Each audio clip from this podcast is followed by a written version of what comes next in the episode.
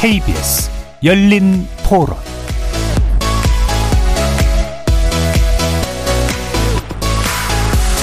안녕하십니까. 케이비에스 열린 토론 정준희입니다.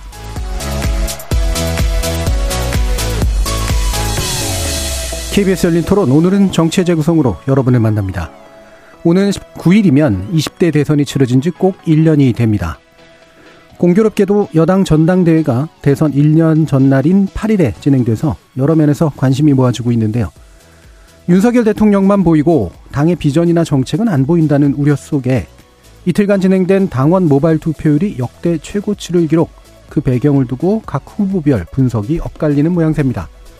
정치의 재구성 패널들의 눈으로 정부 여당의 지난 일 년간 성적표와 전당대회 결과 전망 짚어보겠고요. 이어지는 이 부에서는 체포동의안 이탈표를 계기로 불거지고 있는 민주당의 어수선한 당내 분위기 자세히 평가해 보겠습니다. 케이비에스 열린 토론 지금부터 시작합니다. 살아있습니다. 토론이 살아있습니다. 살아있는 토론, 케이비에스 열린 토론. 토론은 라디오가 진짜입니다. 진짜 토론, 케이비에스 열린 토론. 정치를 보는 색다른 시선, 정치의 재구성, 함께해 주실 네 분의 논객 소개해드립니다. 정치의 재구성 코너, 오랜만에 오셨죠. 이준석 전 국민의힘 대표 나오셨습니다. 네, 안녕하십니까. 하헌기 전 더불어민주당 상근부 대변인 나오셨습니다. 네, 하헌기입니다. 김준우 변호사 함께하셨습니다. 네, 안녕하세요. 김준우입니다. 최수영 시사평론가 자리해주셨습니다. 네, 안녕하세요. 최수영입니다. 문자로 참여하실 분은 샵 구칠삼공으로 의견 남겨주십시오. 단문은 오십 원, 장문은 백 원의 정보 이용료가 붙습니다. 케이비에스 모바일 콩과 유튜브를 통해서도 무료로 참여하실 수 있습니다. 자, 어, 삼월 구일이죠. 어, 이십 대 대선이 치러진 지 일 년이 되는 그런 시점인데요. 그래서 정부 여당에 관련된 평가를 나눠볼 생각입니다. 아, 각 분야별로를 자세히 해주면 좋겠지만 시간이 부족한 관계로 몇 가지 꼭지만 나눌 수밖에 없을 텐데요. 아, 일단은 외교부나 관련 내용을 먼저 할 텐데, 그게 이제 일제강제징용 해법을 발표한 날이기도 해서 오늘이 아, 그 평가부터 한번 들어보도록 하죠. 하헌기 대변인 말씀 주시죠. 일단 이 정부는 외교 분야가 일단 제일 문제인 것 같아요. 뭐 바이든 날리면 여기까지는 제가 얘기도 안 할 텐데, 뭐 보수 진영에서 이제 얘기할 때 문재인 정부에서 그간 뭐 너무 중국 중심으로 갔다라든가 뭐 다자애교, 뭐 전략적 모호성, 뭐 이런 얘기를 하는데, 이제 국제 정사 정세가 보면은 이제 뭐 신냉 신냉전 체제가 돌입했으니 미국 중심으로 가야 된다는 얘기 많이 하잖아요. 근데 그래놓고 뭐 하나의 의견으로 그런 얘기를 할 수 있으나, 이게 효과를 너무 생각을 안 하는 게, 그래놓고 여기 앞에 계신 이준석 대표 뭐 우크라이나 갈 때는 또 아무것도 손에 안 쥐어주고 뭐 규탄하고 이랬단 말이죠. 되게 오락가락하는 그런 외교를 하는 건데, 이번에도 보면은 강제징용 관련해서 천구백육십오년 한일청구권협정이 개인들에게 남아있다, 이게 우리 사법부의 판단이지 않습니까? 근데 지금 윤석열 대통령 한다는 건 보면 우리 사법부의 판단을 무시하고 일본 정부의 어떤 입장과 주장을 손에 들어준 거거든요. 이렇게 해서 챙길 수 있는 국익이 그럼 뭔가라고 했을 때, 얼마 후에 있을 지 세븐이 이제 일본에서 열리니까 거기 초대되는 거, 그래서 뭐 사진 한 장 남기는 거, 그 외에는 뭐가 있는지 잘 모르겠어요. 뭐 지금 반도체 소부장 관련해서 뭐 규제 해제 이 얘기를 하는데, 그 자체가 그 아베 그 아베의 회, 회고록을 보면 아베 총리 회고록을 보면 이게 우리가 강제징용 문제 사법부 판단 때문에 보복 조치한 거라고 이미 적혀 있어요. 부당한 거거든요. 여기에 대해서 어떻게 풀지에 대한 아무런 생각 없이 그냥 무작정 미래로 가자, 이런 식으로 얘기를 하는데, 이렇게 가다가 잘못하면 이제 이제 소송이 어떻게 갈 수 있냐. 한국과 일본에 대한 문제가 어, 한국 정부와 피해자들 간의 소송으로 번질 수도 있습니다. 왜냐면은 한국 정부의 입장을 피해자들이 수용하지 않으면 거기에 대해서 또, 또 소송을 걸 수밖에 없지 않겠습니까? 그래서 지금 앞으로 있을 후과에 대해서 너무 생각을 안 하고 무작정 미래로 달려가자, 이렇게 얘기하고 있다. 그래서 유감스럽다는 생각을 합니다. 예, 일본 정부에 손을 들어줬다라는 표현을 쓰셨는데, 삼자 변제가 일본 정부, 일본 정부 자체가 사실 입장이 없는 상태잖아요. 그러니까 손을 들어줬다는 건 어떤 의미로 쓰신 건가요? 이를테면은 이 이렇게 삼자 변제를 했을 경우에는 지금 뭐 피고에 해당하는 기업들이 들어와서, 그러니까 이게 결국 재원 문제거든요. 예. 그쪽에서 재원을 끌려다 쓰는 게 아니라 결국 우리 기업의 재원만 가용하게 되는데, 이건 사실 일본 입장에서는 본인이 그 천구백육십오년 한일 청구권 협정대로 이게 해소해가지고 어, 개인 피해자들이 갖고 있는 채권을 소멸시키기 원한다. 이런 게 입장인 거거든요. 네. 실질적으로는 그렇게 갈 수 있기 때문에 사실상 일본의 입장에 손을 들어준 상태고 한국은 챙길 게 하나도 없고 뭐 이렇게 되는 거죠. 네, 알겠습니다. 최수영 평론가님.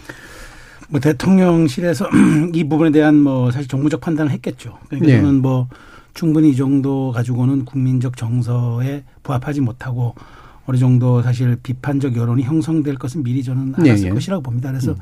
대통령께서 삼일절 기념사를 하실 때 보니까 그렇게 좀 모호하게 말씀을 하신 거는 이제 바로 직전에 박진 외교부 장관이 강제징용 피해자를 찾아가지고 해외 일정을 취소하고 가서 어느 정도 조율하는 걸 보고 거기서 대통령께서 방향성을 제시한 이후에 바로 이렇게 우리 정부의 입장이 나오기 때문에 그렇게 좀 말하자면은 메시지도 짧고 로우키로 갔던 저는 메시지라고 해석하는데 어쨌든 대통령께서 지금 제가 들어오기 전에 보도를 보니까 조만간 국무회의에서 여기에 대한 입장을 밝힐 수도 있다. 네. 라이브로 입장을 음. 낼 수도 있다. 이 얘기는 대통령께서도 이제 여기에 대한 국민적 여론과 정서가 여러 가지 쉽지 않다는 걸 알기 때문에 차라리 정면 돌파하겠다. 그러니까 결국 저는 윤석열 정부의 외교 기조가 취임사에서 밝혔듯이 한미동맹 강화를 밝혔다면 한미동맹 강화가 동북아 질서에서는 한미일로 확대될 수밖에 없는 상황이고 한미일이 가기 위해서는 일본과 과거사 문제에 대한 어떤 식으로든 이것을 넘어가야 하는 파고가 있어야 된다는 그런 판단을 했기 때문에 좀 음. 정치적 부담을 무릅쓰고라도 저는 이렇게 간다고 봅니다.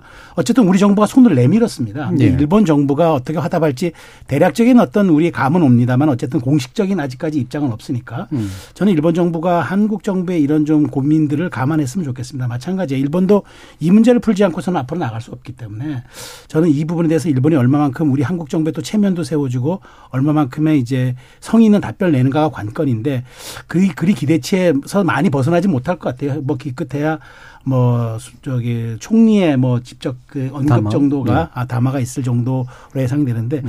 어찌됐건 저는 정부가 여기에 대한 이런 입장과 여러 가지 처했던 어려움을 미리 예측하고 정면 돌파를 택한 만큼 정말 말 그대로 여기에 대해서 이거는 저 정말 이 부분은 미래로 가는 어떤 그런 고육지책의 결단으로 얼만큼 국민들에 대한 대국민 여론전에서 설득해낼 수 있느냐. 예. 그다음에 어느 정도 정서적 교감대를 이뤄내느냐. 그다음에 피해자들의 목소리들을 어느 정도 또 수렴해내느냐. 이 한 세 가지 포인트가 남은 것 같은데 저는 어쨌든 일본 정부가 공식적인 반응을 어떻게 낼지 여기에 대해서 우리 국내 여론도 조금 상반 예. 그 유동성이 있기 때문에 이 부분 한번 좀 지켜볼 대목이 아닌가 싶습니다. 예. 그러면 짧게만 사전 조율이 끝났으니까 발표를 했을 거다라는 짐작이 드는 거에 대해서는 어떻게 생각하세요? 뭐 저는 그 뭐 외교라는 게 어느 정도 사전 조율 없이 일방적 발표는 예. 안 되니까 특히나 정상들 간에 지금 곧 만남이 있을 거라는 보도도 있기 때문에 어느 정도 조율됐기 때문에 저는 그래서 일본 측에 예상됐던 그 반응 플러스 알파가 어느 정도냐 예. 예. 그걸 한번 주목해 봐야 된다는 말씀입니다. 알겠습니다. 이준석 전 대표님. 그럼 미국과 우리나라의 외교를 살펴보면요 차이가 큰 것이 우선 국력의 차이도 있기 때문에 자세도 다르지만은 의회의 역할이 어디까지냐가 굉장히 네. 달라요. 상원 외교위원회 이러면 굉장히 권위가 있고 실제로 그렇죠. 그 개인 위원 하나하나가 다녀서 외교를 할 수 있을 정도의 권위가 있거든요. 그런데 우리나라에서 외통이라고 하면 그런 권한을 갖고 있느냐. 음. 예를 들어 이런 문제를 폭넓게 논의할 수 있는 그런 수준과 그리고 그런 공인된 권위를 가지고 있냐 했을 때 그렇지 못해요. 음. 그게 중요한 게 뭐냐면은 우리가 통상적으로 표현할 때 미국은 싸우다가도 국익 앞에서는 뭉친다라는 얘기를 하는데 네. 그거 하는 핵심 키가 바로 상원 외교위원회거든요. 네. 그러니까 저는 그럼 우리나라에서도 이걸 봤을 때 제가 기억나는 일화가 제가 대표되고 나서 한두 달쯤 지났을 때 제가 이제 상주에 가가지고 개인 택시 운전 교습 받고 있었을 때 네. 그때 휴가 기간이었는데 전화가 한 통 왔었어요. 그때 정의용 외교부 장관이 연락 와가지고 기억나는 게 그때 아 그것도 아프가니스탄에서 미군 철수하면서 특별 기여자를 우리가 몇 명 이제 네. 국내 난민으로 받아야 될 것 같은 상황인데 그 정부 쪽에서 이렇게 결정했는데 이준석 대표님 쪽에서도 그러니까 당 쪽에서도 이걸 동의할 수 있겠느냐는 식으로 네. 연락이 왔었어요. 야권에 의향을 문 거죠. 그렇죠. 그래서 네. 저는 거기서 제가 제 머릿속에 그러면 수많은 만감이 교차하죠. 네. 이게 대선을 앞두고 있는 상황이었기 때문에 우리나라의 반 이민 반 난민 정서상 음. 또 야당 입장에서 이걸 반대하는 것이 옳을 것 같기도 하고 네. 하지만 제가 가진 철학에 따르면 이거는 뭐 동의하거나 이렇게 아니, 거부하거나 이런 사안이 절대 아니다 생각해서 음. 제가 그때 정의용 장관님한테 아 저희 당도 이 문제는 양해하고 있고 그거는 정부 측이 옳은 판단한 것 같다 전해드렸거든요. 예. 저는 근데 이게 결국 의회의 역할이라는 거죠. 음. 의회와 정당의 역할이라는 것이 외교라는 건 기밀도 많고 이러기 때문에 다수가 참여할 수는 없지만 예. 우리나라에 만약 외교위원회나 외통이나 이런 것이 기능을 못한다면은 최소한 정당 간의 상의는 돼야 되는 것이고 음. 그러면 이걸 다룰 수 있는 사람 정도면은 대표 원내대표 정도가 양당에 있는 거거든요. 예. 그런데 지금 상황에서 그러면은 이런 것들에 대해서 대한민국의 민주당을 좋아하는 국민이 절반이요, 국민의힘을 좋아하는 국민이 절반이다 그러면 민주당이 동의하는 상황이 아니면은 대민 설득이 있어가지고 곤란한 상황이 생길 수가 있어요. 그래서 예. 저는 이 상황에서 좀 더 정부가 기교를 발휘해야 되는 것이, 우리나라의 집권한 대통령들은 외치는 오롯이 행정부 역할이라고 생각해가지고 예.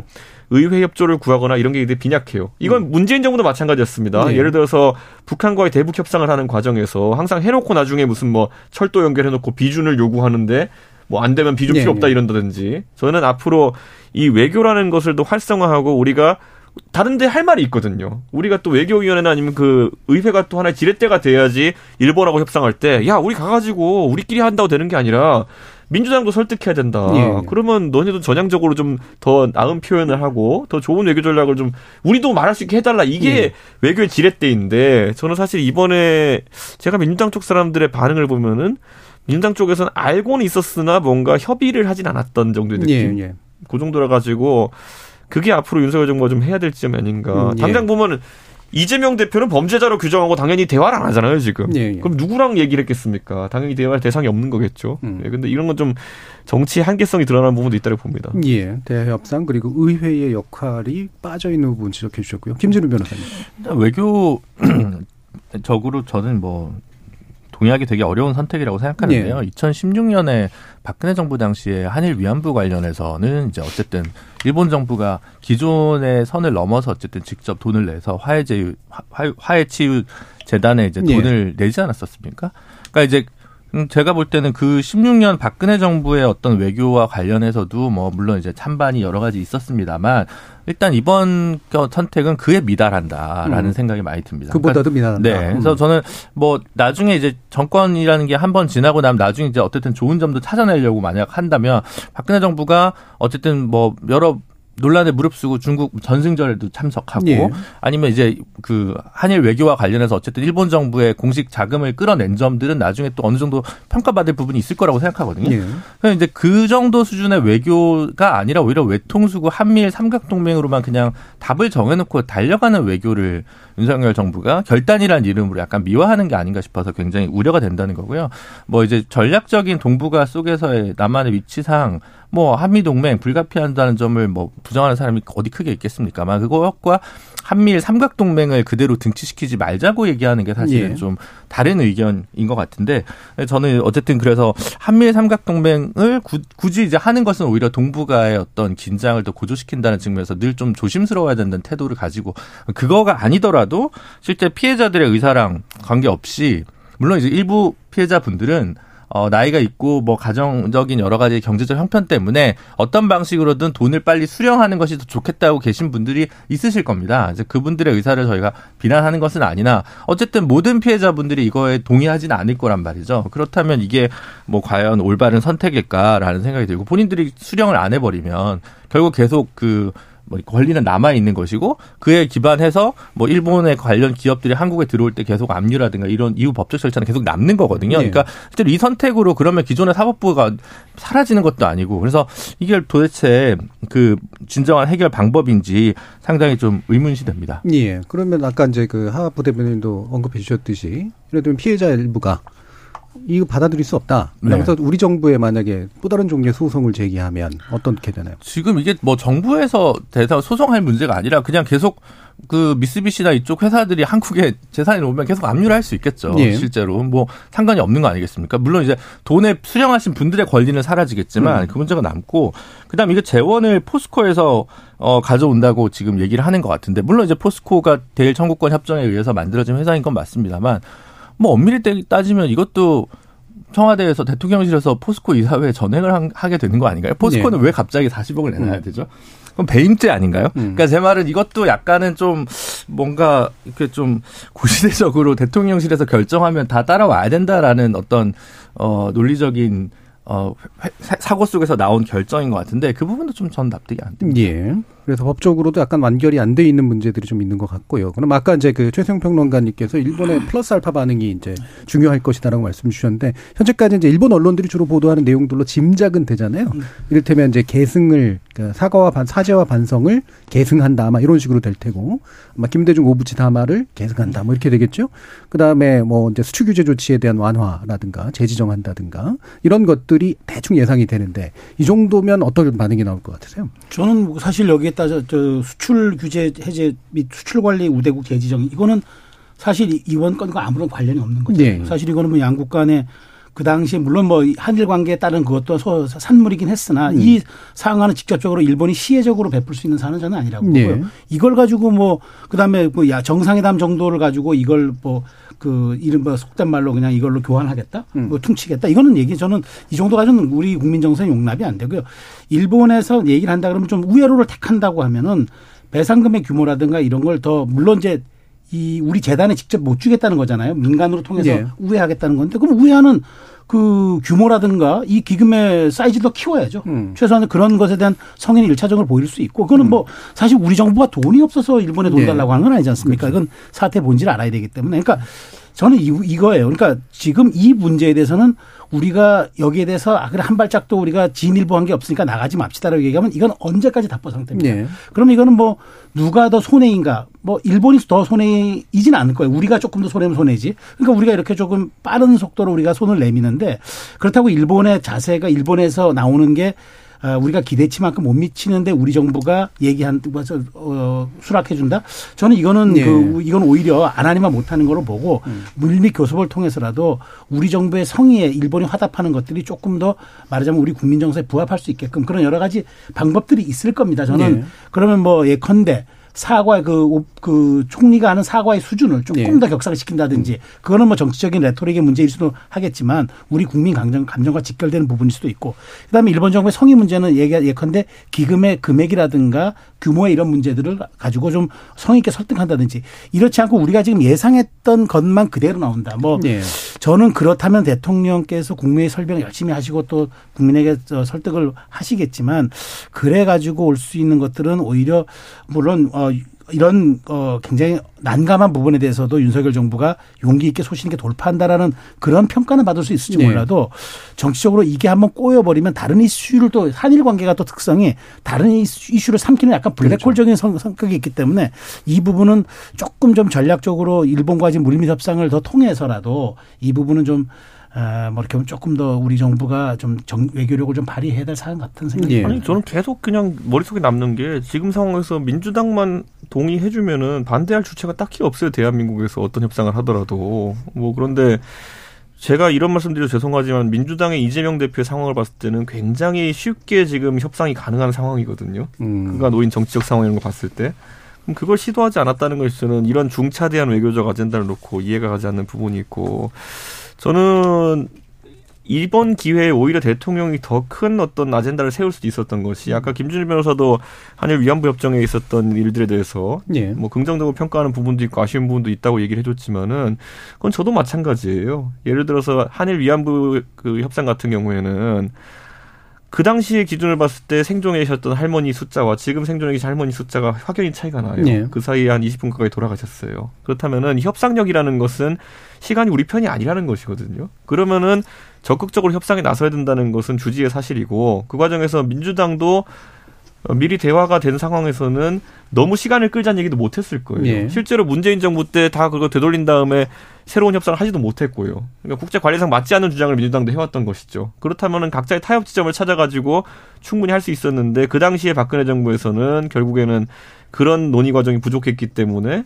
지금 이런 상황까지 온 것이고, 예. 문재인 정부도 사실 오 년 지나고 보니까 국민들 입장에서는 어, 젊은 사람들 말로 뻥카 날린 거 아닙니까? 음. 우리가 집권하면은 더 나은 협상을 할 수 있다가 그때 협상을 깬 근본이었어요. 근데 뭘 했습니까, 지금 여기까지? 나빠지기만 했지, 거기에 지금 이제 뭐 징용공 문제까지 해가지고 이렇게 된 건데. 그리고 이거를 보수 진보 문제 놓기에는 일, 이심은 양승태 대법원장 시절에, 그리고 대법원이 이제 사실 김병수 대법원장 시절에 된 거 아닙니까? 예. 그러다 보니까 이거는 성향의 문제가 아니에요. 우리가 가진 사법적 원칙에 따라가지고 판단 내린 것이고, 이거는 이념적 문제가 아닌데, 아마 지금 이 보수 일각에서는 다 이렇게 된 건 민주당 때문이고 김명수 때문이야 이렇게 또 몰아가려고 네, 할 네. 거예요. 그게 사태 해결에 도움이 안 된다는 것을 알고 저는 이번에 외교 문제에 있어가지고는 어떻게 앞으로 여야가 협의할지 프로토콜을 만드는 게 오히려 중요하다. 그냥 공허한 얘기 말고요. 앞으로는 어떻게 국정의 파트너로서 상대정당이 백팔십 석인데 국정 파트너로서 안 받아들이니까 네. 이런 일이 발생하는 거다 이렇게 봅니다 저는. 네. 그러니까 그게 호가라는 건데 일본 입장이나 다른 나라 입장에서는 정권 바뀌면 또 뒤집어질 수 있으니까 쟤네들 할 말 믿겠냐 이렇게 될 거 아니에요. 사실은 말씀하신 것처럼 음. 아무런 협상 없이 네. 민주당 입장에서는 또 자기가 집권하면 이거 뒤집으려고 할 텐데 외교를 이런 식으로 하는 게 맞냐라는 불신이 계속 퍼질 수밖에 없다는 거죠. 근데 이제 사실은 그 그때 뭐 재협상을 한 건 아닌데 실질적으로 이제 파토가 나다시피 한 거죠. 재단도 해산이 됐고 뭐 네. 이제 여러 가지 일방파기였지. 일방파기. 네, 여러 가지 과정이 있었습니다만, 그러니까 이번에도 사실은 예를 들면 어, 그전 수준이라고 제가 아까 말씀드린 게 뭐 예를 들어 어, 미쓰비시나 이런 기업에서 뭐 일본의 경단련에 돈을 내고 경단련이 이제 이쪽 재단에 돈을 내서. 근데 지금 같은 경우는 지금 경단련에서 돈을 내가지고 뭐 미래청년기금인가 뭐 그런 거를 쓰겠다는 네. 거잖아요. 그게 아니라 이 배보상에 있는 재원으로 쓰이는 방식의 우회적인 방식이라도 좀 따내왔어야 뭔가 이제 좀 명분이 있고 적어도 박근혜 정부가 했던 외교적 성취 수준 정도까지는 될 수 있지 않냐라고 제가 평가해 드릴 수 있다는 거고 네. 이거는 피해자 단체 당사자들이 지금 반대하는 거기 때문에 사실 이제 민주당이랑 동의하거나 협의한다고 해서 이게 딱 싹 풀리는 건 아니거든요. 네, 그런 네. 부분도 좀 차이는 있는 것 같습니다. 네. 지금 이공팔일 님께서 정부 입장에서는 어떤 현실적인 목적이 중요하다고 생각할지 모르겠지만 아직은 일제에서 입은 치욕에 대한 국민들의 감정을 가볍게 봐선 안 됩니다라는 말씀 주셨고, 유튜브에서 데비홍님께서는 이 청, 납득할 수가 없습니다. 정부가 대법원 판결을 우습게 보고한 결정이라고 봅니다라는 말씀 주셨는데요. 지금까지 들어온 청취 의견은 대체로 좀 부정적인 쪽에 많이 기울어 있는 것 같습니다. 그럼에도 불구하고 요 얘기에서 좀 다음 얘기로 넘어가야 되긴 할 것 같은데요. 아, 지금 이제 정부 여당에 대한 이제 일 년 평가와 함께 이제 국민의힘 전당대회가 진행되고 있는 상황이라 일단 뭐 뒤에서 얘기는 하겠지만 당 지지율 자체는 그래도 비교적 나쁘지는 않은 것 같은데 지금과 같은 이제 외교적인 사안부터 플러스해서 과연 당에게 또 어떤 영향을 미칠까도 한번 궁금하기도 하고요. 일단 이준석 전 대표님 말씀 주시죠. 전당대회 관련해서. 예, 전당대회에 진행하는 상황에서 어, 일단은. 어, 대통령에 대한 일 년 평가가 국민의힘 전당대회고 약간의 영향이 있을 것 같냐? 저는 이렇게 생각합니다. 이제 임기 일 년이 다 되어가는 상황. 공교롭게도 네. 삼월 구일이면 당선 일 년일 텐데 그러면은 많은 사람들이 정권 초의 일 년이라는 거는 보통 오 년의 설계도를 그리는 시간 아니면은 이제 밑그림을 보여주는 시간 정도로 사람들이 생각할 텐데 네. 무슨 일들이 일어났는가 한번 되짚어볼 시기가 된 것 같아요. 지난 일 년 동안 예를 들어 산업적으로는 어떤 신수조정 산업을 이제 개발해냈느냐, 음. 아니면은 제도면에서 어떤 개선을 이뤄냈느냐, 아니면 뭐 예를 들어 문재인 정부 같은 과거 청산한다고 해가지고 뭐 하다못해 그런 뭐 잡아놓기라도 했는데 뭘 네. 하고 있는 거냐, 뭐 이런 것들을 평가할 때가 될 텐데 지난 일 년 동안 보면은 당권 장악을 위한 여러 가지 일련의 활동들 외에는 기억나는 게 없어요. 예. 뭐 누구 쫓아내는 것부터 시작해가지고 누구 세우기 위한 과정까지 이런 것들. 그러면 이 수단을 이제 정당화할 만큼의 목적이 선명하게 서 있어야지 사람들이 여기 동의하는 건데 음.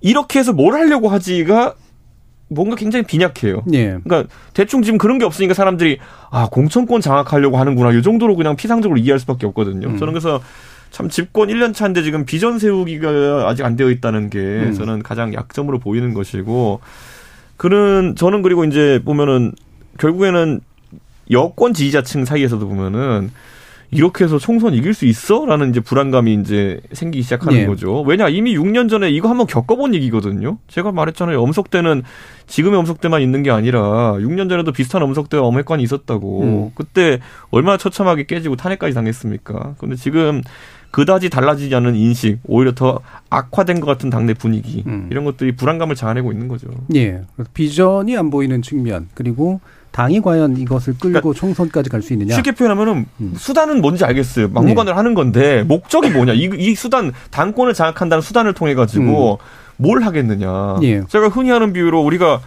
욕쟁이 할머니 집 가가지고 맛있는 밥을 먹고자 욕을 듣는 거지.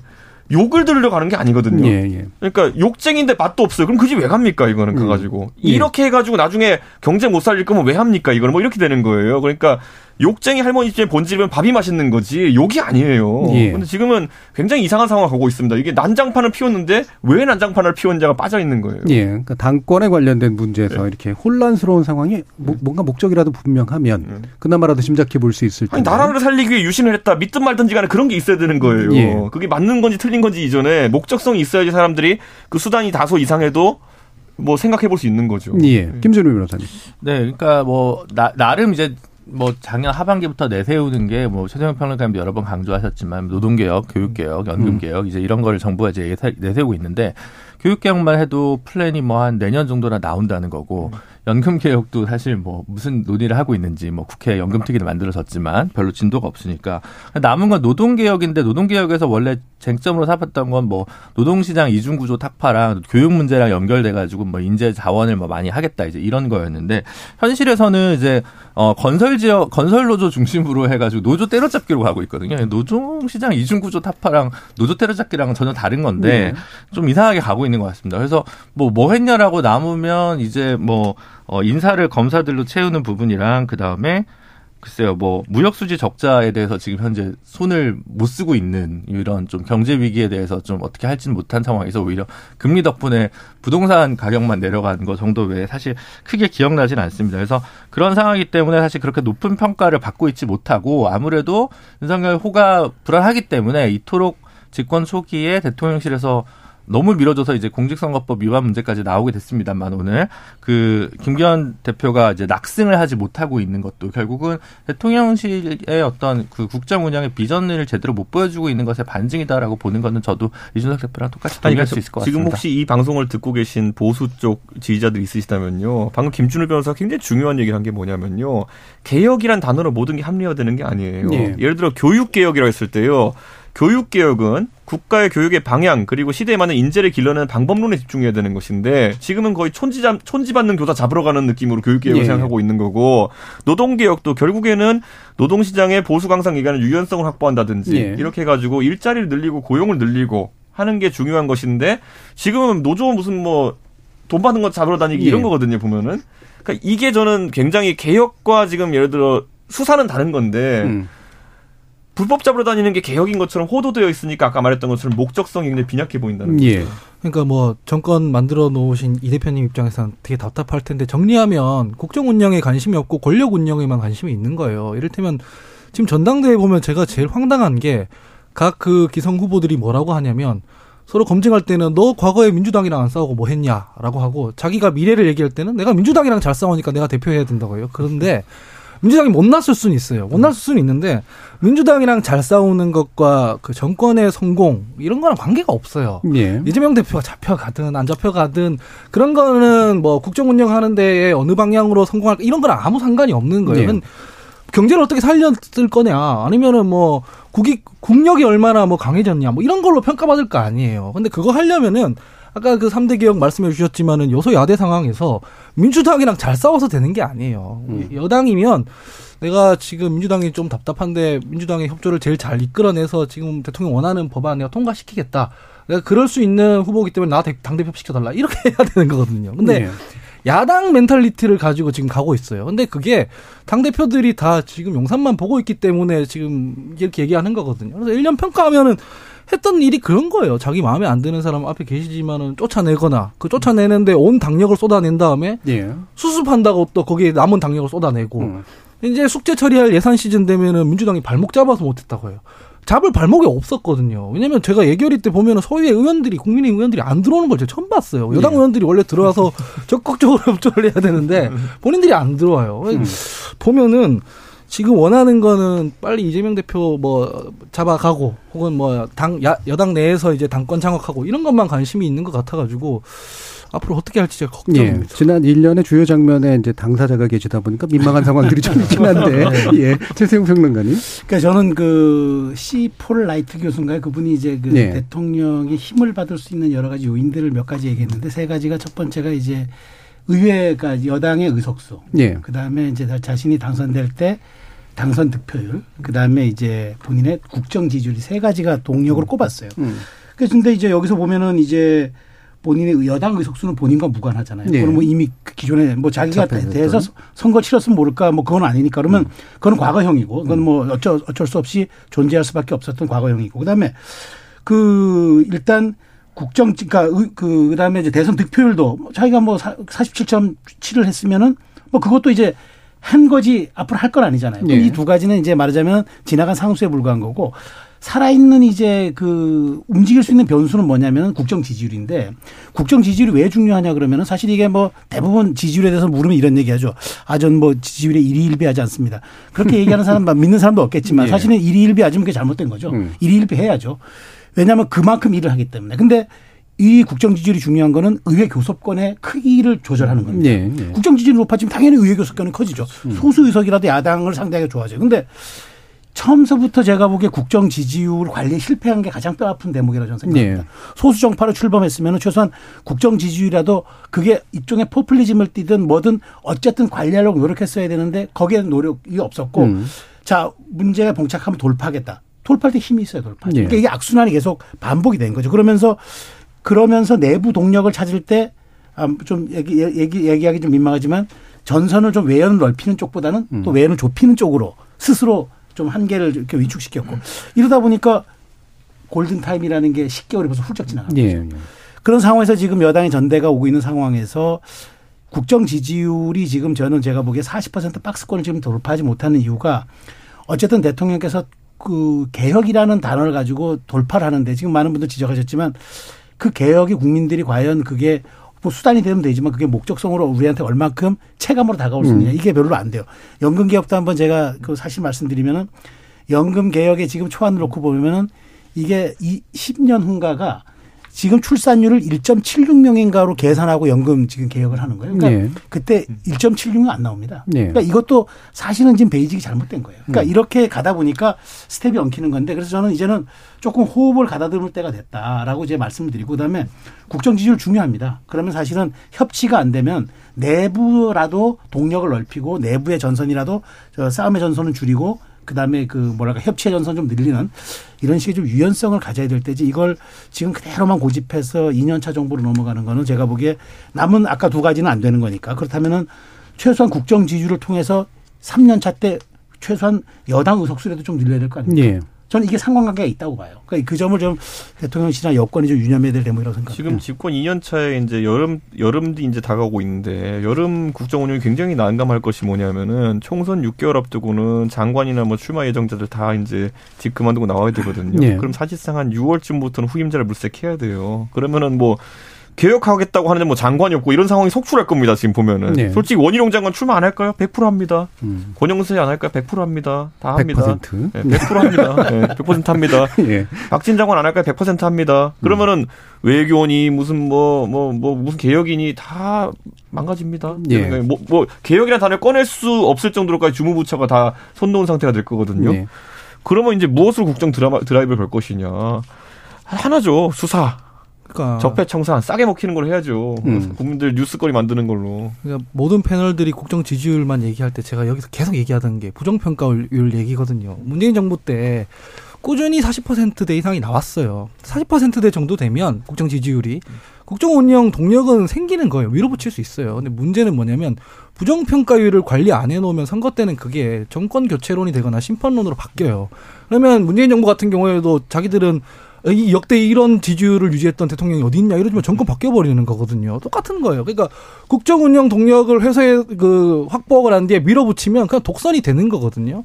그래서 이런, 이런 부정평가율로 총선에 딱 친다? 지금 뭐 아마 국민의힘에서는 이재명 체제로는 안 될 거다라고 얘기할 테지만 실제로 총선은 당대표가 누구냐로 결정되는 게 아니에요. 왜냐하면 이해찬 대표가 인기가 뭐 많아서 민주당이 이긴 게 아니거든요. 반드시 대통령의 부정평가율과 국정지지율이 연동돼서 총선 결과가 나오는 건데 이를테면 지금 상황에서 당 내부에서도 뭐 연판장 돌리고 이런 상황에서 아 지금 어 정부가 하는 거 보니까 힘이 약해가지고 지금 지지부진하구나. 더 큰 힘을 몰아준다? 이럴까요? 아, 국민들은 예. 견제받아야 된다고 생각해서 아마 총선 때 심판할걸요. 예. 근데 부정평가라는 게 뭐 조사 방식이 부정평가, 긍정평가 서로 붙어 있는 관계이기 때문에 음.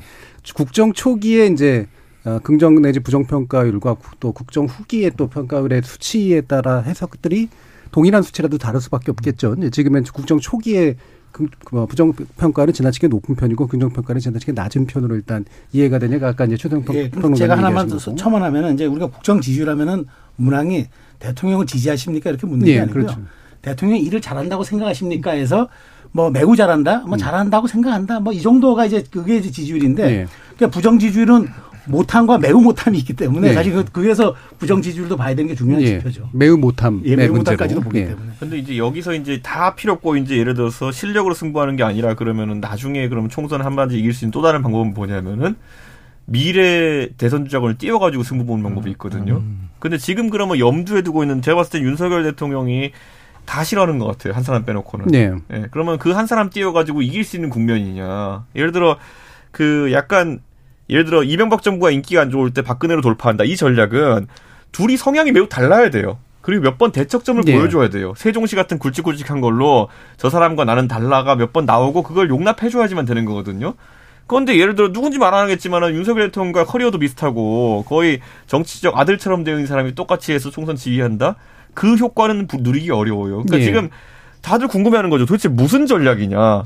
그 대선 주자 내세우기 전략이냐? 예. 정책 전략이냐? 아니면 뭐, 뭐 뭐가 있어야 되는데 그게 갈수록 이제 시간이 없어지면 없어질수록 여권의 불안감으로 표출될 예. 것이다. 그분들 대선 주자로 내미는 건 우리 당으로 치면 유시민 작가를 대선 주자로 내는 거랑 비슷합니다. 자기 진영에선 좋아하는데 중도층에서는 별로 안 좋아하죠. 네, 약간 이상한 데로 간 것 같고요. 네. 자, 국민 정당대 전당대 얘기로 가, 가, 가보죠. 아예 네. 지금 투표율이 어쨌든 생각보다 높게 나왔는데 음. 일상 일반적인 분석은 그럴 경우는 좀 더 이제 젊은 층의 지지를 받는 분에 제가 구체적인 후보의 이름은 얘기는 안 하겠습니다. 어, 좀 더 좋을 것이다라고 일반 적으로 얘기는 하는데 또 지금 각 세력마다 뭐 아준인수 해석을 하니까요. 김준우 변호사님 말씀. 저는 뭐 바깥에 봐서는 잘 모르 모르겠는데 이제 역대 그 국민의힘 보수계열 정당 입장에서는 가장 많은 사람이 투표에 참여하는 전당대회인 거잖아요. 네. 그러니까 이렇게 투표율이 올라갔다는 건 물론 바람의 영향도 있지만 김기현 대표 쪽도 전국적으로 조직을 총동원하고 있다는 얘기도 되는 것 같습니다. 네. 그리고 뭐 어떤 그 뭐랄까요 주류의 바깥에 있던 혹은 유튜브에서 조금 극단적인 목소리를 경청하시던 분이 황교안 대표를 찍더라도 어쨌든 음. 보수에 관련된 이해관계자들 모두 다 적극적으로 참여하는 네. 총력전이라는 생각이 들어서 음. 이게 딱히 누구한테 더 유리했다기보다는 이제 가용된 자원들이 모두 동원된 형태의 선거가 아닌가. 그래서 딱 이제 이번 뭐 투표율이 증가하면 누구한테 유리하고 누구한테 불리하고 이렇게 딱 단정지어서 얘기할 수는 없고 그냥 모든 후보들이 최선을 다하고 있다라는 네. 혹은 어 그 보수의 이해관계자들 중에 자신들이 투영할 만한 어쨌든 어쨌든 그 후보군이 하나씩은 있어서 종합 메뉴, 그러니까 뭐 차린 게 그 음식 퀄리티에 대해서는 찬반 있을지 모르겠지만 취향을 저격할 수 있는 후보는 네 명이 나와서 각각 모두들 열심히 참여하고 있는 게 아닌가. 의외로. 총력전이기 때문이다. 네, 그런 네. 생각도 많이 들었습니다. 그런데 네. 선거의 레코드를 이렇게 살펴보자면요, 가장 먼저 이제 이변이라고 우리가 하는 결과들이 속출하기 시작한 게. 그 서울시장, 부산시장 보궐선거에서 서울시장 선거에서 나경원 대 오세훈으로 붙었는데 모든 조직이 나경원에 붙었어요. 네.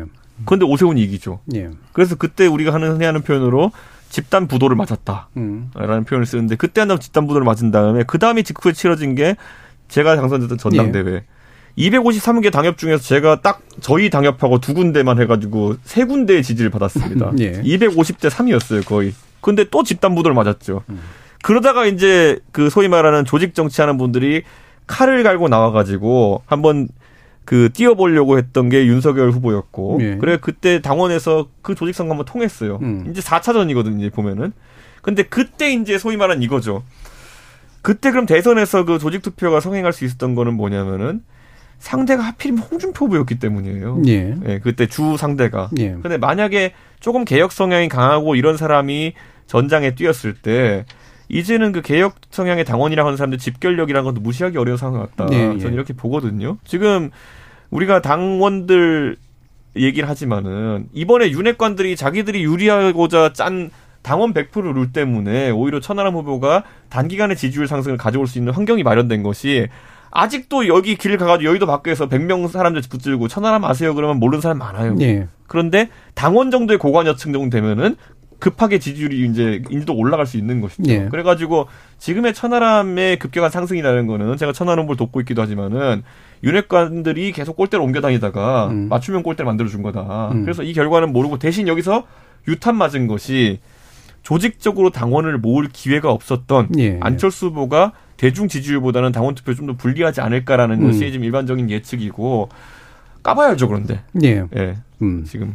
알겠습니다. 최수영 변호사님. 그러니까 저는 지금 투표율 높은 것이 누구한테 유리하냐. 뭐 이거는 사실은 이게 투표율 높은 게 기본적으로 각 캠프의 동원 동원도 아니지만 사실 어찌 보면 이게 뭐 분노 투표도 된 것 같고 예. 실제 조직 투표도 된 것 같아요. 다 붙었어요. 다 붙었기 때문에 음. 저는 제가 주목해 보는 거는 이제 지금 오늘 투표율이 오십삼 점 일삼이잖아요. 그러면 내일 에이알에스 하루 더 하면 제가 보기에 에이알에스가 보니까 이준석 전 대표 선출될 때도 구 점 이인가 그랬고 뭐 윤석열 대통령 후보 될 때도 구 점 삼인가 그랬으니까 평균값을 구로 놓고 보면은 예.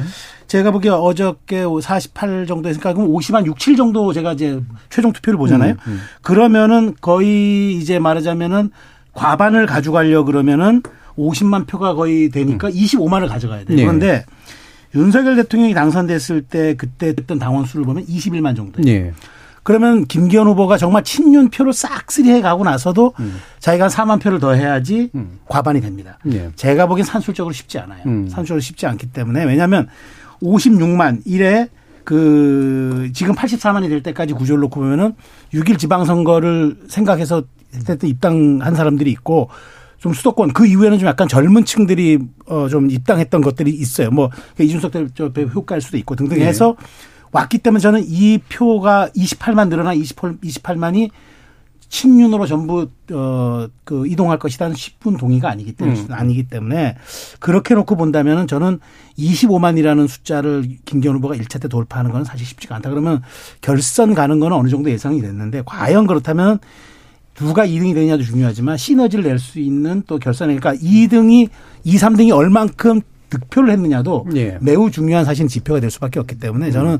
지금으로서는 김기현 후보가 과반 가기 어려운 점은 좀 제가 보기에 예측이 음. 가능하나 결선에서의 어떤 일이 벌어질지는 이건 예. 사실은 지금은 무협지 수준의 예측밖에 안 되는 것 같습니다. 예. 적어도 김기현 후보가 과반이 되긴 어려울 것 같다는 예측. 이십오만을 가져가야 되는 예. 숫자이기 때문에 저는 예. 그게 쉽지 않을 거라고 생각합니다. 이 등이 누구냐가 중요한데. 그 삼국지에서 보면 전멸했다고 하는 병력의 수를 합치면 거의 천만 명이 넘거든요. 음. 그러니까 그런 거 비슷하게 당에서 이제 조직 선거하는 사람들이 뻥튀기, 과장된다는 거죠. 뻥튀기를 예. 많이 해가지고 예를 들어 뭐 특정 종교 집단에 뭐 십만 표 있다 이런 거는 거의 다 헛수라고 보면 돼요. 아, 예. 거의 다 헛수예요. 그건 불가능이에요. 그런 음. 거는. 그렇기 때문에 이번에 팔십만 명 정도 되면 조직선거는 희미해질 수밖에 없습니다. 예. 제가 정당 경험했을 때도 그런데 조직선거가 뭐 버스 태워서 보내고 명단 올리는 게 이게 국회의원들이 평균적으로 한 이천 명 당원 정도 가지고 있어요. 그러면 이제 경선에서 가능성이 있다고 해서 전국적으로 그렇잖아요. 그게 다 합쳐도 몇십만이 될 수가 없어요. 이게 실제로는 뭐에 영향을 줬냐면은 뭐 윤석 대표 이후에 가입한 온라인 당원 수가 얼마나 되고 그걸 누구 보고 들어왔냐 이걸로 평가가 되는데 그건 사실은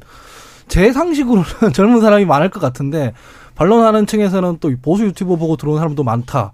뭐 젊은 사람들 반대해서 들어온 사람도 많다 이러더라고요. 그래서 뚜껑 열어보기 전까지는 이건 어렵지 않나 예측이 이런 생각이 듭니다. 네, 예측이 어려워서 그래서 예측 한번 해보죠. 네. 짧게만 일부를 제가 약간 넘기긴 했는데 이를테면 이 등 예측 어떠세요? 이준석 대표님. 제가 아까 더위도 말씀드렸습니다. 왜냐하면 네. 그 당원 아까 가입 추이를 보면 이런 게 있어요. 저는 데이터를 계속 봤기 때문에 자 지난 유월 일일 지방선거가 있었습니다. 네. 그럼 거기에 투표권을 행사하기 위해서는 유, 어, 작년 오월까지 당비를 냈어야 됩니다. 경선이 그때 치러졌기 때문에. 그럼 보통 그렇게 조직적으로 누가 구의원 되려고 시의원 되려고 넣은 당원들은 끝나면 바로 천 원 안 내기 시작해요. 음. 그럼 지금 투표권 없습니다. 네. 네, 그렇게 돼 있어요. 그렇기 때문에 그 당원들은 빠졌을 가능성이 높고 음. 아까 하헌기 부대변인이 얘기한 것처럼 온라인 당원 가입한 당원들은 저희 당이 약간 그 당원 가입 구조가 그 고기 잡는 통발같이 돼 있어요. 네. 가입은 온라인으로 되는데 탈당이 온라인으로 안 돼요. 음. 그래가지고 팩스 탈당이 쉽지 않거든요. 네, 탈출구차기가 쉽지 않다는 거죠. 그래가지고 네. 가두리같이 계속 그냥 쌓이기만 하고 이렇게 나가진 않는 게 있어가지고 네. 지금 아마 그런 가두리된 당원 중에서는 아마 젊은 층이 좀 많을 거다. 음. 이렇게 생각합니다. 저는 뭐 그거랑 별개로 이제 지금 청와대 행정관이 선거 개입한 부분이 예, 예. 이제 녹취가 경향신문에서 보도가 됐잖아요. 예. 제가 볼 때 뭐 공직선거법상 공무원이 지위를 이용하여 당내 경선 개입하면 이제 처벌받게 돼 있는데 예. 이거는 수사가 좀 필요한 부분인 음. 것 같고, 근데 청와대가 이렇게까지 나섰다는 것은 김기현 대표가 결선 투표를 갈 것 같으니까 이렇게 예. 모든 자원들이 총동원된 거 아니냐. 음. 역으로 좀 그렇게 해석하는 측면이 예, 있습니다. 역으로 추론을 하셨어요. 네. 예. 아니 뭐 저는 음. 어쨌든 투표율이 높아졌기 때문에 이제 제가 말씀드린 거예요. 그러니까 이, 삼 등에 이, 삼 등이 얼마나 또 유, 음. 그 득표를 하느냐. 그렇죠. 그게 이제 결선 시너지를 내기 때문에. 그런데 예. 일, 일 위와 뭐 한격한 차이가 난다. 이 위가. 그러면은 제가 보기에 동인이 좀 떨어질 것 같은데 음. 지금 현재로 봐서는 그럴 것 같지는 않아서 어쨌든 음. 이, 삼 위가 누가 되느냐에 따라서도 좀 재밌는 현상이 벌어질 것 같습니다. 네. 예, 저도 뭐 이 등이 있으면 천하람 후보가 될 것 같고 나머지는 음. 뭐 황교안 어, 전 총리 같은 경우에는 재미는 있는데 네거티브라는 게 상대 표를 깎아낸다고 해서 그 표가 글로 가진 않더라고요. 음. 그래서 별로 그 투표 요인이 없을 것 같고 그냥 그 가지고 있는 종교적 집단 비슷한 그 지지층만 표를 줄 것 같아서 이 등이 있다면은 뭐 지금 치고 올라가는 천하람 후보가 되지 않을까 음. 싶습니다. 그리고 저는 사실은 그 최고위원 선거에서 예. 민영삼 후보가 몇 등 하는지를 굉장히 좀 주의 깊게 보고 어, 있습니다. 예. 진심으로. 왜냐하면 예. 어, 예전에 얘기했지만 민주당 최근에 뭐 박주민 의원도 있었지만 그 뒤에 김용민 의원이나 정청래 의원 거의 조직보다는 인지도로 일 등을 계속 했었습니다. 특히 좀 부담이 적은 최고위원 선거에서는. 그래서 이번에 사실 보수 수구 유튜버 분들은 다 컷오프를 했는데 유튜브에서 강자이신 민영삼 후보가 이제 나왔기 음. 때문에 저는 뭐 여러 가지 보수의 어떤 구성이나 당원 비율 이런 걸 바, 봤을 때 아마 그 의외로 일 등을 하게 되면 이것도 여러 가지로 정치사에 있어서 그러니까 네. 후보 개인이 아니라 미디어와 정치 그리고 뭐 대중이라는 그 관계에 대해서 또 한번 고민을 해봐야 되는 순간이 오지 않을까라는 알겠습니다. 생각이 많이 들었습니다. 이번에 최고위원 선거 과정 중에서 여덟 명 중에 한 여섯 명 정도를 용산이 적으로 돌려버렸어요. 그래가지고 음. 지금 굉장히 좁은 문이 됐습니다. 용산 입장에서도 지금. 예. 예. 예. 결과 나오면 제가 또 논문 한번 써보겠습니다. 네. 자, 일부러 일부러 약간 길게 가져가긴 했는데요. 좀 흥미로운 이야기들을 좀 들을 만한 기회였기 때문에 어, 이렇게 했고 일단 일 부는 이 정도에서 정리하고 이어지는 이 부에서 또 민주당 상황 한번 살펴보도록 하죠. 여러분은 지금 케이비에스 열린 토론과 함께 하고 계십니다. 토론이 세상을 바꿀 수는 없습니다. 하지만 토론 없이 바꿀 수 있는 세상은 어디에도 없습니다.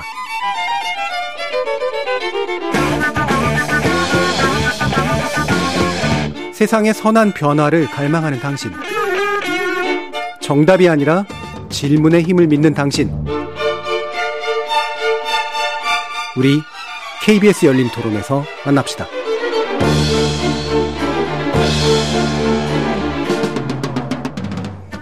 케이비에스 열린 토론 정체재구성 이 부 최수영 시사평론가, 김준우 변호사, 하헌기 전 더불어민주당 상근부대변인, 이준석 전 국민의힘 대표 이렇게 네 분과 함께 민주당 살펴볼 텐데요.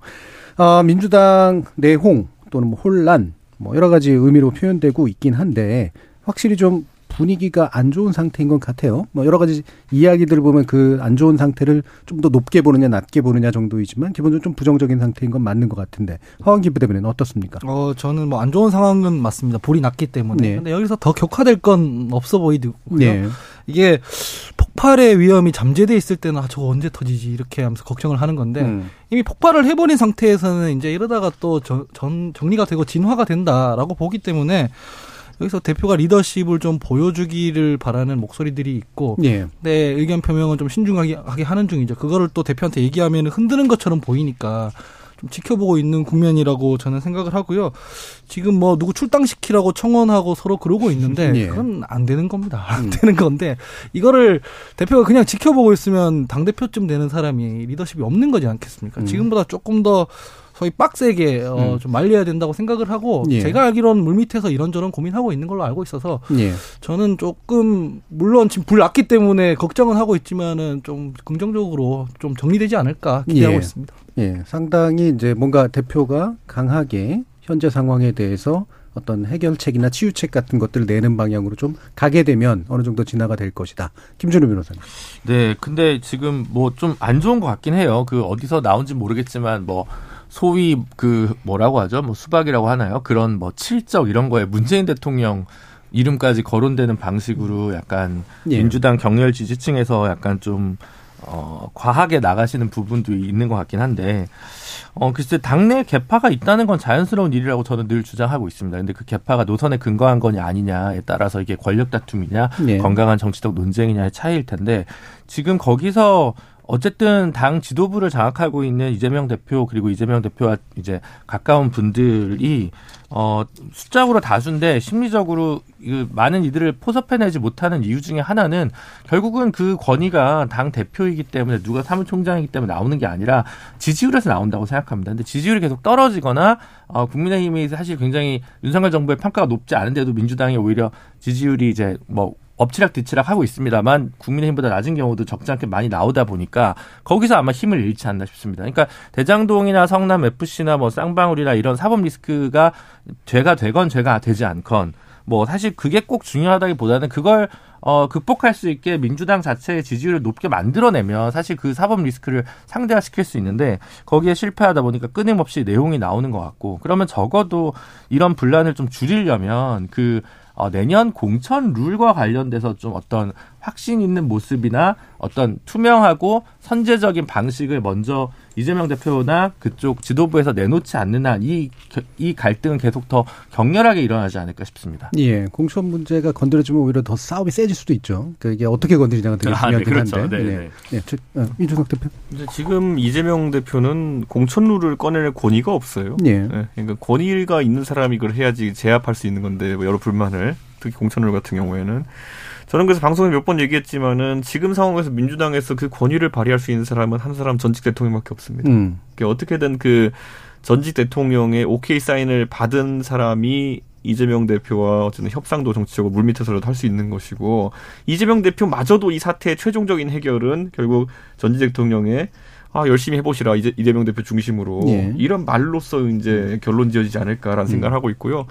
저는 아까 말한 것처럼 지금 국민의힘이 전당대회를 치르고 있는 과정 중에서 지금 천 샘플 여론조사 하는 것들 보면요. 대부분 보수가 오백 샘플, 뭐, 진보가 삼백 샘플, 뭐, 이렇게 나와요. 그러니까 초과표집 상황에서의 지금 네. 지지율 역전 상황이 계속되고 있는 건 사실이에요. 그런데 윤석열 정부가 여기 도취되어서 안 되는 것도 마찬가지지만은 반대로 이재명 대표를 공격하는 사람들도 어느 시점에 약간 당황스러운 지점이 있을 거예요. 네. 이 전당대회가 며칠 안 남았거든요. 음. 끝나고 나서 초과표집 기간이 풀리게 되면은 음. 갑자기 지지율이 또 올라가는 경험을 할 거라는 거죠. 예, 예. 그랬을 때 그럼 그들이 지금까지 해왔던 주장이 이재명 리스크라는 것이 그럼 수치적으로 해소되는 것이냐. 또 그건 네. 아니거든요. 그러니까 음. 본인들이 굉장히 혼란스러운 상황에 빠질 수 있기 때문에 저는 오히려 민주당이 앞으로 남아있는 이 전당대회 여운이 남아있는 한 일주일 정도 기간 내에 음. 어떻게든지 간에 타협을 이뤄내야 되는 거고 그것의 최종적인 결말은 제가 봤을 때는 어, 비명계의 입장에서 문재인 대통령을 중심으로 해가지고 예. 하나의 의견을 내도록 만드는 게 중요하다. 음. 저는 그렇게 생각합니다. 예. 최상평입니다. 저는 뭐 이건 예견된 음. 거였죠. 왜냐하면 이재명 대표 표결 자체가 그 노무현 대통령이 그렇게 얘기했죠. 음. 원칙 있는 패배가 낫지 원칙 없는 승리가 그건 더 경멸해야 하는 거라는데 네. 이게 원칙 없는 승리였기 때문에 그래요. 그러니까 음. 이게 이미 이걸 이미 태생적으로 이미 이렇게 안고 출발하는 거예요. 그런데 여기에 이게 일주일도 안 돼서 불을 싸질린 게 이른바 개혁 성향, 개혁 뭐 개혁의 딸들이라는 강성 지지층들인데 아니 천 민주당이 천구백오십오 년에 창당된 정당입니다. 그 음. 뿌리가 이어져 내려오면서 진보 진영의 상징이 됐고 어쨌든 거기서 세 명의 전직 대통령 배출했어요. 네. 김대중, 노무현, 문재인. 그런데 거기서 전직 대, 배, 배출된 대통령을 그 칠 적인가 일 위로 꼽아놨어요. 네. 이건 뭡니까? 저는 이거는. 이재명의 사당임을 거는 얘기를 하는 거죠. 저는 민주당은 정치적 공공재예요. 그리고 이제까지 우리 새가 양쪽의 날개로 날듯 그래도 한국 정치에서 한쪽의 날개를 지탱해왔던 진보 진영의 구심점이었어요. 그런데 거기를 이재명 대표를 지킨다는 그 명분으로 스크럼을 짰다? 이거는 그거죠. 주권자에 대한 말 그대로 저는 대리인의 배신행위죠. 네. 그렇기 때문에 이준석 대표는 잘 지적해 주셨지만 지금 문재인 대통령을 저는 어쨌든 거기에 놓은 거는 이건 대단히 해서도 안 될 금도를 넘어선 행위지만 전략적으로도 옳지 않은 행위예요. 예. 그렇기 때문에 지금 더 큰 수렁으로 빠져들 수밖에 없는 거고 이렇게 된 것에 대한 저는 그 봉합의 비용을 대단히 비싸게 치를 것이다. 예. 그리고 여기에 대해서는 어쩌, 어찌됐건 출혈을 감수할 수밖에 없는 일이 된 거, 되는 거고 이건 이재명 대표의 뭐 정치적 수사로 이건 해결될 문제도 아닌 지금 상황이 돼버렸어요. 그래서 저는 이제 이 지점에서 그러면은 어쨌든 민주당 지도부나 지금 그 지도부에 준하는 위치에 있는 사람들은 매우 냉정한 판단을 좀 할 필요가 있겠다. 그리고 예. 지금 이 아직은 뭐 국민의힘이 이렇게 경선 치르고해서 포연이 자욱하니까 안 보이는 것 같은데 이거 한 이 주 지나고 나면요 날씨 맑아집니다. 음. 그때부터 어떻게 처리할 건지 음. 저는 이 그 전에 지금 저는 동의합니다. 그래서 이거 굉장히 냉정하고 객관적으로 봐야 됩니다. 음. 지금 이공팔일 님께서 이왕 젖은 옷인데 굳이 우산을 찾겠습니까? 민주당은 이미 분당에 초입에 서 있는 것 같습니다. 여기서 뭐 지역, 지역명을 얘기하신 것 같지는 않은데 분당 안 된다라는 말씀 주셨어요. 예. 분당하려면은 결국에는 민주당의 지금 이제 초선 의원이나 이런 분들 숫자의 다수를 차지하고 있는 이런 분들이 자생력 있는 정치인이 지금 됐느냐의 문제거든요. 예. 좀 이분들이 뭐 개혁 소장파로서 하나의 집단을 이루고 있거나 이래야지 그게 명분이 서는 것이고, 지금 뭐 이재명이 좋아요 팀이랑 이재명이 싫어요 팀이 해가지고 명분이 서지 않거든요. 예. 그러면 자, 초선 의원 중에 보면은 제가 민주당 의원들 뭐 대충 저도 다 알고 지내지만은 대중이 알만한 사람은 뭐 김남구, 김용민, 그다음에 뭐 고민정 의원 정도. 예. 각자 각자의 고유한 이유로서 뭔가 유명해진 분들이지만은 뭐 그렇게 제가 봤을 때는 하나의 팀으로 묶기만 자생력이나 이런 게 있건 아니, 있는 건 아니거든요. 예. 그럼 그때 하나 이제 시도해볼 수 있는 모델이 뭐냐면 과거 국민의당 모델처럼 안철수라는 굉장히 상품성이 있는 대선주자 하나를 중심으로 뭐 당을 차리던가, 네. 그래서 지역 기반을 잡던가 이런 게 있어야 되는데 민주당이 그거 할 수 있는 사람이 없습니다. 음. 그렇기 때문에 그건 국민의힘도 마찬가지고요. 분당 시나리오가 상당히 쉽지 않다, 그거는. 음. 어, 뭐. 뭐 굳이 말하자면 신평 시나리오처럼 뭐 예를 들어 현직 대통령이 뛰쳐나가 산다, 그건 구십 점 될 수 있죠. 근데 예. 우리가 신평 시나리오 들을 때마다 웃고 넘기는 것처럼 음. 그것조차도 여의치 않은 상황 속에서 지금 민주당에서 뭔가 이재명 싫어요파를 명분으로 삼아가지고 분당한다? 음. 거의 불가능이고 정치적 자살형입니다. 예. 저도 봉합은 갈 거라고 봐요. 근데 예. 제가 비싼 대가를 그렇죠, 치른다는 그렇죠. 거죠. 그러니까 저도, 저도 그, 그 대목에 그러니까 지금 냉정해질 수밖에 없는 이유가 엄청난 출혈을 감내하고야 그렇죠. 비로소 살이 꿰매지고 외과 수술이 음. 봉합이 될 거예요. 이재명 예. 대표 그래서 정치적으로 단기적으로 봉합을 하기 위해서는 문재인 전직 대통령에 대한 본인의 입장을 명확히 하고 지금까지 응어리진 게 있으면 풀고, 그리고 그 둘 간에 뭐 어차피 서열 관계라는 게 잡히지가 않아요. 문재인 대통령은 이제 사실상 정치에서 은퇴하시는 몸이기 때문에 권위만 있을 뿐이지 실제 정치를 행하실 수 없는 상황이기 네. 때문에 실제 권력자가 될 수 있는 이재명 대표와의 어떤 분점을 통해 가지고 타협을 만들어내면 돼요. 근데 둘이 죽어도 하기 싫겠죠. 아니 근데 그거는 이제 업데이트를 해드리자면 예. 이재명 대표가 초기에 당선되고 나서 했어요. 그 심지어 문재인 대통령 같은 경우에도 이재명 대표 중심으로 해라 뭐 그런 건 했는데 음.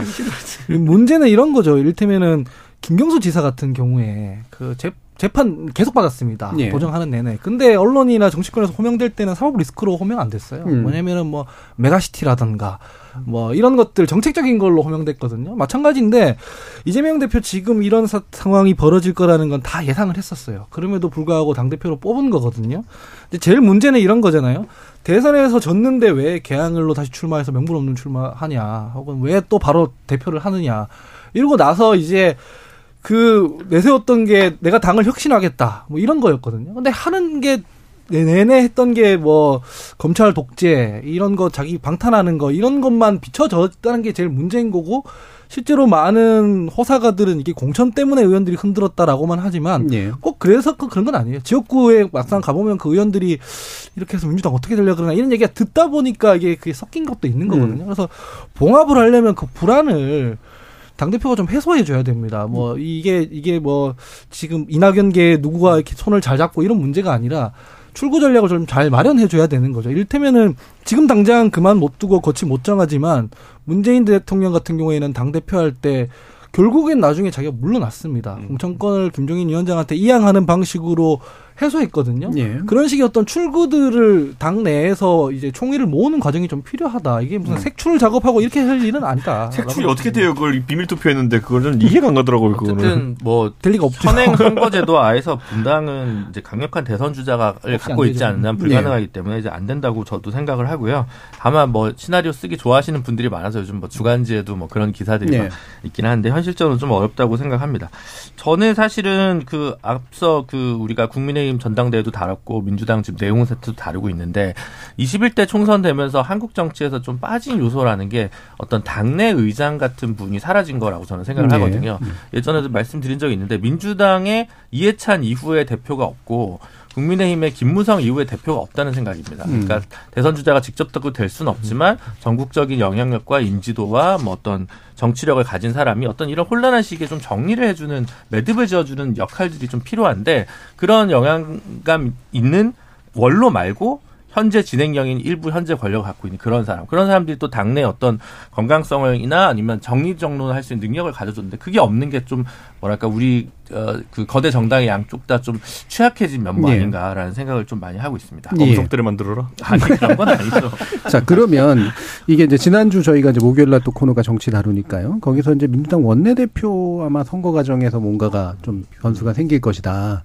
어, 이게 연에 상처가 생길 가능성도 꽤 있고, 또는 후보가 적절하지도 않, 적절하게 나올 가능성도 사실은 그렇게 없고, 그래서 생기는 혼란들이 있을 것이다라는 지적들이 있었는데, 자, 원내대표 선거가 중요한 변수가 될 것이다. 이 부분은 어떻게 보시는지 최수영 의원님 먼저 말씀해 주시죠. 글쎄, 지금 이 상황에서 그나마 지금 민주당의 그 대표적, 그 총의를 먹을 수 있는 네. 저 선거가 이제 원내대표 선거인데, 뭐 사월로 좀 땡겨줄 수도 있다, 뭐 이런 네. 얘기가 나오는데, 어쨌든 한 좀 두 달 남은 상황 같습니다. 그런데, 음.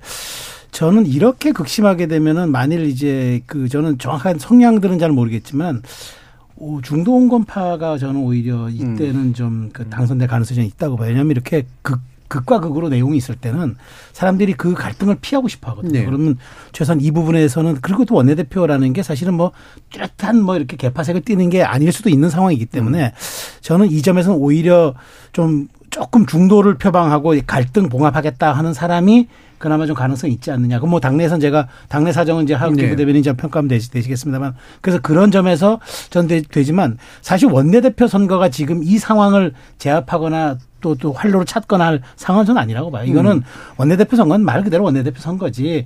다만 지금 당이 처한 미중유의 상황에서 어떤 식으로 돌파구를 찾냐의 신호탄이나 방향성은 제시할 수 있겠지만 네. 원천적으로 이걸로 뭘 봉합되기는 어려울 것 같고 오히려 저는 여기서 안정을 희구하는 사람들의 일단 대리인을 선호하는 그런 쪽으로 투표행위가 가지 않을까라는 조심스러운 전망입니다. 네, 하헌기 부대변인. 전 이거는 전 지금 민주당이 빠져있는 문제 중에 아, 어떤 패널도 다루지 않는 얘기인데 원내 지도력이 상실되어 있는 문제가 있습니다. 네. 이를테면은 검경수사권 국면에서 저희 원내대표가 그 협상할 때 결국 깨졌죠. 두 번째 한동훈 장관 청문회 국면에서 볼, 보통 그런 경우에는 원내대표가 이게 다 작전을 짭니다. 그래서 사, 그 맞는 사람을 사보임을 하고 간사들이 조정을 다 해서 가는데 아무런 지, 원내 지도력을 발휘 못하니까 의원들이 개개인이 그냥 하고 싶은 말 하다가 그냥 망신만 당했죠. 예. 이번에도 마찬가지였는데 체포 동의안 그 부결될 때 보면은 그 다음 순번에 의제, 의안이 뭐였냐면 양국관리법이었거든요. 예. 민주당이 꽤 신경 쓰는 거였어요. 그러면 원내 지도부에서 이게 의장의 입장이 어떤지 뭐 대통령은 어떻게 할 건지 파악을 해서 의장이 통과시켜주기로 혹은 상정시켜주기로 했으면은 밀어붙여서 뭐 대통령이 거부권 행사하면 정치적 부담을 준다. 이런 작전이 있어야 되는데 거기서 의장이 뭐라고 하냐면은 여야 합의해오라 이러거든요. 그러면 의장실에서 무슨 생각인지 확인도 안 하고 그냥 밀어붙였다는 거예요. 망신만 당한 거거든요. 이런 것들을 좀 해소해 주려면은 원내 지도력이 세, 세, 서야 됩니다. 지금 네. 대통령이나 당대표나 전부 다 의회 경험이 없기 때문에 성과를, 성과를 내려면은 결국 원내대표가 뭘 해야 되거든요. 지금 나온 사람 중에 이게 다 뭐 당에서 뭐 누구 선수 내보내면 공천 때문에 그런다 이러는데 합의할 수 있는 사람도 있습니다. 예를 들면 홍익표 의원 같은 경우에는 서초에 나간다는 거지 않습니까? 공천이랑 상관이 없는 네. 사람이거든요. 개파색도 없고 이런 것들을 의원들이 알아서 다 계산을 하게 돼요. 원내대표 음. 선거가 맞추기 제일 어려운데 지금 상황에서 그러면 협상력을 제일 발휘할 수 있는 사람이 누구냐? 공천 내용에 안 입사할 사람이 누구냐라고 했을 때 답안지가 아예 없진 않다. 이렇게 음, 말씀드립니다. 답안지를 막 얘기하고 계시는 것 같아요. 네. 이재명 대표 입장에서는요. 원내대표 선거 치르기 전까지 리더십을 음. 회복하지 못하면요. 갑자기 무슨 뭐 비대위원장 선거 같이 치러질 수도 있어요. 이게 예. 그게 가장 큰 아마 개인에게는 리스크, 것, 리스크일 것이다. 음. 이렇게 보이는 거고. 그렇기 때문에 더더욱 이제 소위 친명계라는 쪽에서는 우군을 심으려고 할 텐데, 근데 그게 이제 이번 투표를 보면 안 먹힐 가능성이 이제 나오고 있거든요. 네. 그러니까 똑같은 거예요. 용산이 올인했는데 이게 과반, 과반 안 돼서 결선 투표 가면 망신 사는 것처럼 이번에 이재명 대표가 뭔가 그렇게 자기 좌파의 원내대표를 당선시키려고 했는데 네. 결과 안 나오면요. 바로 무너지는 거예요. 그렇기 때문에는. 그렇기 때문에 이재명 대표 입장에서는 질 수도 개입할 수도 없는 그런 특이한 원내대표 선거가 될 가능성이 음. 높다. 이게 그 지금 리스크죠. 네. 지금 민주당 그 실질적인 집행부가 이제 이재명 대표 그다음에 이제 예전에 이제 이해찬 대표계라고 좀 불리웠던 의원들이 좀 당 요직에 참여하고 있는데 음. 거기에서 좀 오히려 다양성을 주기 위해서 그쪽 계파에서 아마 의도적으로 불출마하는 방식으로 아마 교통정리를 하는 게 제일 먼저 생각하지 않을까라는 생각이 좀 들고 어 다만 이제 그게 누군지는 저는 잘 모르겠는데 좀 대중적으로는 어 뭔가 지금 수습을 좀 잘할 수 있는 예를 들면 농담처럼 비대위원장 민주당에 지금 제일 누가 어울려라고 얘기하면 많은 정치 고관여층이 김부겸 총리가 제일 어울려 이렇게 얘기를 많이 네. 하는 것처럼 원내대표도 약간 그런 인상에 좀 온화하면서도 강인한 이런 분을 좀 음, 선출하는 게 민주당이 현재 좀 어, 나쁜 소식만 있는 상황에서 조금 뭐랄까요. 따뜻해지는 소식으로 갈 수 있는 그런 연착륙이 아닐까 싶습니다. 자, 알기 쉽게 설명해 드리면요. 이준석 쫓아내려고 할 때 원내대표 권성동의 머릿속에 무슨 생각이 있었을까요? 네. 네. 대행 체제라는 걸 하자고 했잖아요. 네. 음. 그러면 본인에게 최소 육 개월 징계 때려놨으니까 육 개월간에 당대표 대행을 할 수 있는 기회가 생긴다는 것이죠. 네. 그게 그한테는 굉장히 큰 동인이었을 겁니다. 음. 마찬가지로 지금 원내대표가 누가 되든지 간에 이재명 대표가 저런 상태에 있다는 것은 언제든지 본인의 이익을 위해 가지고 만약 친명계가 아니면은 비상사태 선언할 수 있는 거예요. 예. 예. 나, 나름 아니면 또 다시 뭐 체포동의안이 왔을 때 실제 협조를 안 한다든지 음. 예. 겉으로 드러나지 않게 협조 안 해가지고 갑자기 가결돼 버린다. 음. 그러면 그 사람이 비대위원장 되는 겁니다. 음, 근데 이제 희망회로긴 한데 네. 제가 윤석 대표 방금 말씀하시는 그 구조에 대해 동의를 하면서 이제 국민의힘과 차이가 있는 게 뭐냐면. 네. 거기 저기서는 이제 초선 연판장 돌려가지고 대통령이 원하는 사람을 하고 일잖아요. 음. 근데 민주당은 특이한 게 뭐냐면 문재인 정부 때 보면은 김태년 원내대표가 출마했고 이인영 원내대표가 출마할 때가 있었어요. 네. 그때 사람들이 다 예상하기로는 김태년 의원이 된다고 했어요. 왜냐하면 너무 친문이니까. 음. 근데 뚜껑 열어보니까 이인영 의원이 되는 거예요. 사람들이 어떻게 생각했냐면 아 의원들 입장에서는 말은 못하지만은 친문들이 막 완장 차고 막 그러니까 이게 참 힘들었겠구나라고 예. 사고적으로 해석했거든요. 그래서 음. 민주당에서도 지금 말은 안 하지만 음.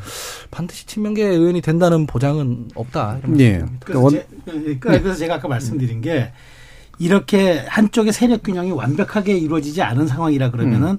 어느 정도 안목적으로 그냥 안정적으로 예. 할 사람을 중간에 옹립할 수밖에 없을 것이다. 그러니까 예.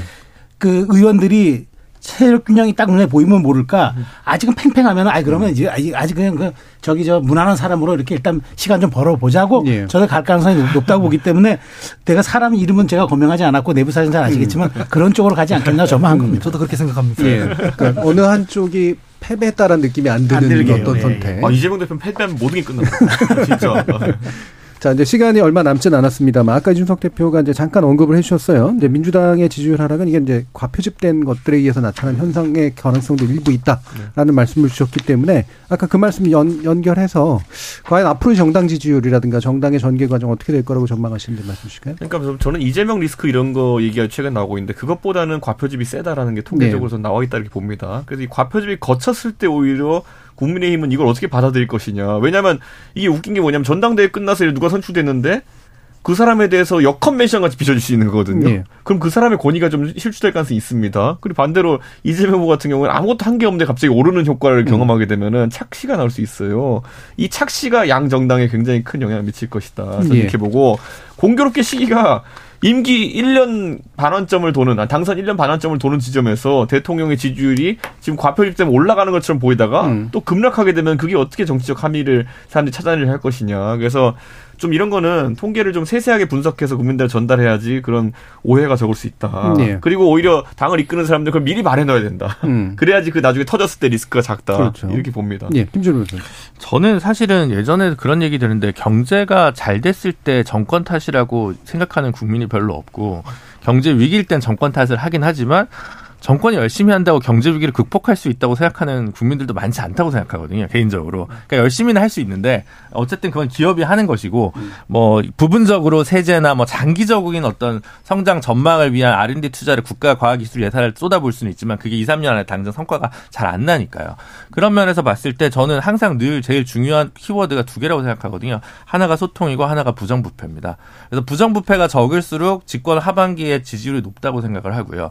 사실은 박근혜 정부도 총선 그 당시 패배하다시피 했지만 그렇게 나쁘지 않았습니다. 최순실이 나오기 전까지는 부정부패가 없다고 생각했기 때문에 문재인 정부가 가장 높은 이유도 저는 부정부패가 적었기 때문이라고 생각하거든요. 네. 그걸 뭐 검찰을 장악했기 때문이다 뭐 이렇게 뭐 국민의힘 쪽에서 얘기하시는 분들도 있지만 어쨌든 전반적으로 보면 그 정도는 아닌 것 같아요. 문준용 씨가 의혹이 있다 하더라도 그전 분들의 대통령 분들의 자제분들이나 뭐 형님이나 이런 거에 비하면 아닌 것 같고 근데 지금 그래서 이제 소통 부분에서 너무 검검검 인사를 쓰고 있는 현재 정부의 기조라든가 이게 소통 부재고 그다음에 이제 부정부패 관련해서 이른바 김건희 리스크 요거를 어떻게 해결하냐지 김기현 대표가 되는지 천하람 대표는 되는지 저는 별로 이게 중요하지 않을 것 같습니다. 총선까지 가는 과정에서. 반면에 민주당 같은 경우는 결국은 총선 준비를 너희가 어떻게 할 거냐라는 부분에 지금 지지율이 민주당이 확 빠졌는데 지난주 이번 주에 너희 지금 내부에서 치고박질 하니까 전망이 안 보이니까 실망을 해서 잠깐 지금 지지를 철회한 것처럼 보이거든요. 그러니까 이재명 대표로 가든 이재명 대표로 가지 않든 관심 없는데 너희는 정말 준비가 돼 있냐, 음. 이 모습을 보여주는 게 되게 중요하다고 생각을 하고, 그 준비를 앞으로 몇 달 동안 어떻게 할지가 예. 중요한 변수인 것 같습니다. 예. 다른 두 분의 말씀을 못 들을 만큼 예, 시간이 딱 맞게 떨어졌습니다. 네. 다음 주에 한번 들어보도록 네. 하고요. 자, 오늘 정체재 구성은 이것으로 모두 마무리하겠습니다. 오늘 함께해 주신 이준석 전 국민의힘 대표, 네. 하헌기 전 더불어민주당 상근부대변인, 김준우 변호사, 그리고 침, 아, 최수영 시사평론가 네 분 모두 수고하셨습니다. 감사합니다. 네, 감사합니다. 감사합니다. 대선 전으로 국민의힘과 민주당 모두 꽤 긴 비상대책위원회 시기를 거쳤습니다. 이번 국민의힘 전당대회를 계기로 혼란이 가득했던 양대 정당의 새로운 출발이 과연 가능할까요? 기대와는 달리 부정적인 전망이 훨씬 많은 것 같은데요. 정당 내 민주주의는 우리 민주의 제도적 출발점인 까닭에 좀 더 긍정적인 전망이 형식이 나게 되기를 바라봅니다.